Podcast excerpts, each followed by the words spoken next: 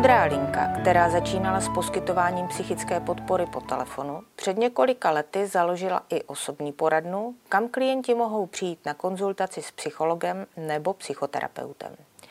Co vás přimělo začít nabízet i takovouto službu? Tak eh, řekla bych, že jedním z hlavních eh, impulzů pro vznik poradny eh, bylo to, že v současné chvíli se setkáváme stále častěji s tím, že psychologická péče je poměrně nedostupná a to zejména k dlouhým objednávacím lhutám. Setkáváme se s tím, že ty objednávací lhuty bývají v řádu měsíců, což bývá pro mnohé lidi fakt dlouhá, nepředstavitelná doba, že by měli vydržet v té situaci taková, jaká je bez nějaké pomoci fakt třeba půl roku. A na základě tedy této zkušenosti má poradna za cíl nabízet dostupnou psychologickou podporu, kdy objednávací doba by měla být okolo dvou týdnů. Abychom toto mohli garantovat, slouží naše poradna jako psychologická nebo psychická podpora pouze na omezenou dobu kdy jsme si stanovili ten horní limit maximálně šesti setkání. Jsme tu tedy pro ty, kteří buď to hledají pouze krátkodobou pomoc, anebo jsme tu pro ty, kteří hledají dlouhodobou péči a těm pomáháme pak překlenout tu dlouhou dobu eh, čekání na dostupnou psychologickou péči. Poradna tedy nefunguje jako dlouhodobá terapie, ale jako překlenovací podpora. Jakého dalšího principu se držíte? V naší poradně teda vycházíme z principů krizové intervence, kde jde především o rychlou a aktuální stabilizaci klienta. Nelze teda hovořit o terapii jako takové, která je dlouhodobější a je možné v ní jít víc do hloubky. Poradna ale slouží i pro ty, kteří vůbec zvažují, zda se svými problémy mohou oslovit odborníka. Zvažují, zda jsou pro ně služby psychologa to pravé, nebo zda jsou jejich problémy vůbec tak velké na to, aby vyhledali pomoc. On to sice říká sám název, ale pro jistotu se zeptám, pro koho je osobní poradna určená?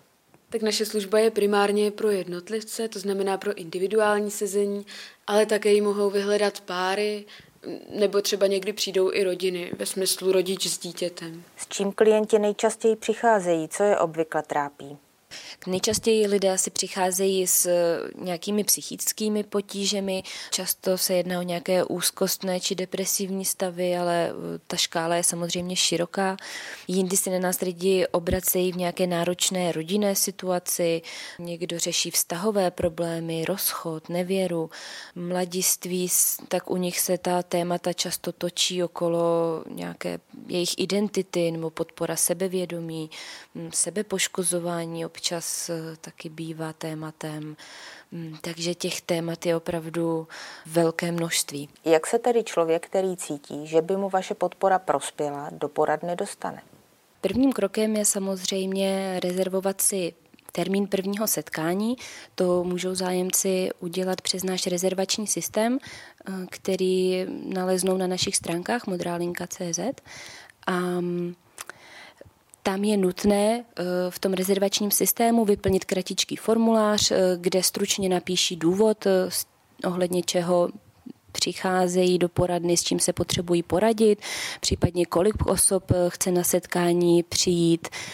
A uvede tam e-mail, na který ho můžeme kontaktovat v případě potřeby a mají tam možnost do poznámky napsat nějakou otázku Poté, co mají klienti rezervovaný první termín, eh, dostaví se eh, do naší poradny, která se nachází v Brně na Anenské 10 eh, ve druhém patře.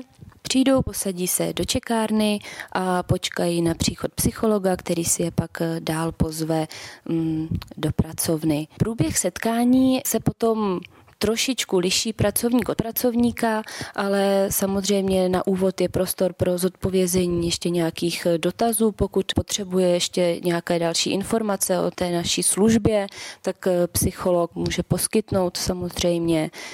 A pak už je prostor tedy pro klienta a pro sdílení toho, s čím přichází a hledání nějakého eh, řešení nebo nějaké eliminace těch eh, potíží, se kterými klient přichází to, jakým způsobem mm, se k tomu dostaneme, je už eh, individuální, eh, jednak podle té povahy těch potíží a také podle nějakého osobitého mm, způsobu práce každého z nás, z pracovníků. Mm, setkání jinak trvá 50 minut a na konci každého setkání se domluvíme s klientem, zda bude mít zájem pokračovat dále, nebo zda mu stačilo takhle jedno setkání. A v případě, že se klient s pracovníkem domluví na pokračování spolupráce, tak je vhodné, aby se domlouval už klient s tím pracovníkem, s kterým spolupráci začal, aby nemusel začínat pořád od znovu u nového pracovníka, což by ho jenom zbytečně brzdilo v tom řešení těch potíží. Co klient může od psychologa nebo psychoterapeuta očekávat? Třeba rychlou radu, která ho vyvede z jeho problémů? Tak nějakou rychlou radu, která by fakt zafungovala, bychom si asi často i přáli a bylo by to hezký ale ty problémy, se kterými klienti přicházejí, bývají často komplexnější a chce to fakt čas, než se to nějak utřídí, než se z toho ta cesta najde. A jak už jsme říkali vlastně na začátku, že tím cílem krizové intervence je nějaký to primární ošetření těch emocí, toho, s čím ten člověk přichází. A může získat třeba větší nadhled díky otázkám toho pracovníka nebo díky tomu, že to vlastně sám jako říká nahlas, slyší sám sebe, jak nad tím přemýšlí ale to, co je nejdůležitější na tom, že tam společně sedíme a bavíme se o tom, je často to, že už na to ten člověk není sám a že tu cestu můžeme hledat po dobu těch šesti sezení společně. Takže recept úplně na ten problém nedostane, ale nějakou podporu v té těžkosti a možná i průvodce v tom hledání. Ano.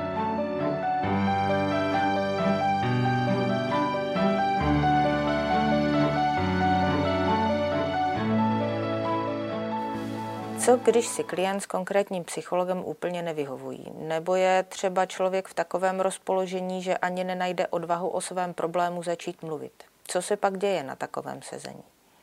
To se určitě může stát a je to naprosto v pořádku. Těch eh, důvodů může být mnoho. Může se zkrátka stát, že si klient s tím dotyčným, kdo sedí naproti němu, nesednou a je naprosto v pořádku se rozhodnout v té spolupráci nepokračovat nebo se případně domluvit, jestli by šlo pokračovat eh, s někým z jiných kolegů.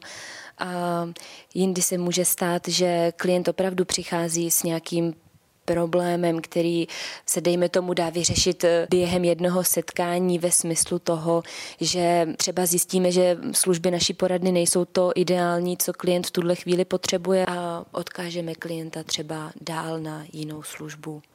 Mně k tomu ještě napadá, že vlastně když tomu klientovi třeba něco nesedne, jak říkala kolegyně, ať už na tom pracovníkovi nebo třeba v, tý, prostě v tom setkání, takže je dobrý o tom mluvit, je dobrý to tomu pracovníkovi říct, že si myslím, že všichni, kdo tam pracujeme, tak si uvědomujeme, že prostě něco sednout nemusí a spousta věcí se dá uspůsobit tomu, jak to ten klient potřebuje, protože každý potřebuje trochu něco jiného.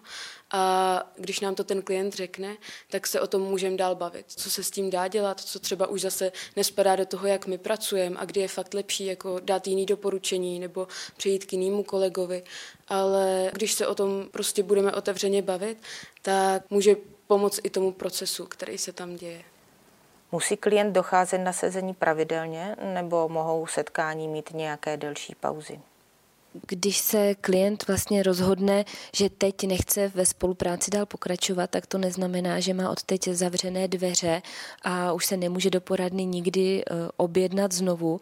Nikde není řečeno, za jak dlouhou dobu si těch šest sezení může vybrat. A může se stát, že klient eh, tu potřebu navštívit poradnu bude mít třeba za půl roku, jo? že se něco změní v jeho životě a je úplně v pořádku se objednat klidně takhle s delším odstupem času. Co když člověk naopak chce přijít více než šestkrát?